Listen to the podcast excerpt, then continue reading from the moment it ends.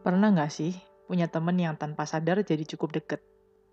Intens berkomunikasi dan akhirnya jadi sahabat. Yang selama ini seakan-akan nggak ada orang yang cocok atau yang sesabar itulah ngadepin kita yang ngeselin. Ternyata ada.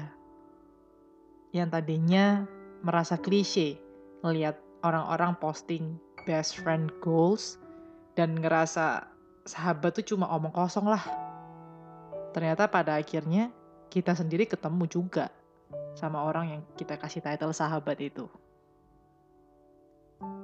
Dalam hubungan persahabatan, pastinya banyak up and down, layaknya orang pacaran. Tapi bedanya, kalau pacaran, ketika ada masalah besar, pada akhirnya mungkin bisa aja berakhir. Tapi kalau sahabat, hmm, harusnya enggak kan? Aku pun mempertanyakan hal itu. Karena aku juga baru pertama kali ngerasain drama yang namanya sahabat lebih memilih pacar barunya. Normal nggak sih? Ngerasa kesel, ngerasa risih, waktu tahu kalau yang biasanya diajakin ketemuan, ada aja alasannya karena sibuk kerja, tapi ketika dia udah punya pacar, aku sering banget lihat postingan mereka lagi jalan bareng balas chat juga lama. Dan aku jadi ngerasa kayak bener-bener left behind.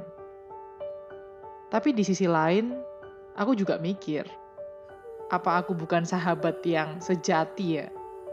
Kan harusnya aku ikut bahagia dong kalau dia bahagia. Kenapa jadi kayak gini? Rasanya seakan-akan lebih sakit daripada ditinggal pacar.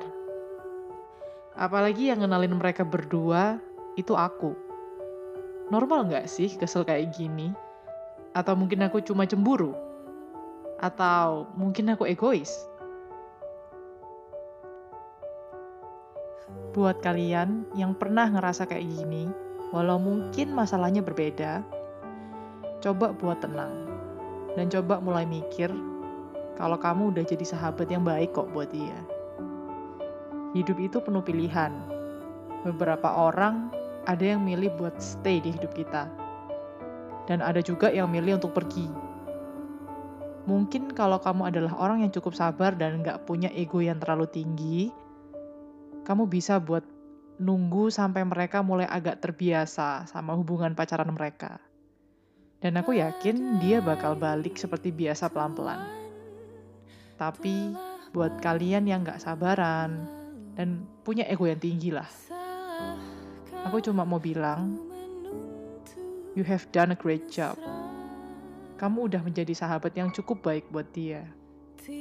Kalau sekarang dia memutuskan untuk mem lebih memilih orang lain, tugas kita adalah cukup tahu. Cukup tahu kalau dia bukanlah sahabat yang terbaik untuk kita. Tetap berteman, tapi hanya sebatas teman biasa. Dan gak lagi menyanjung title sahabat. Ingat, jangan terlalu fokus sama kehidupan orang lain, karena hidup kita sendiri juga berharga, dan kita juga patut untuk bahagia. Ku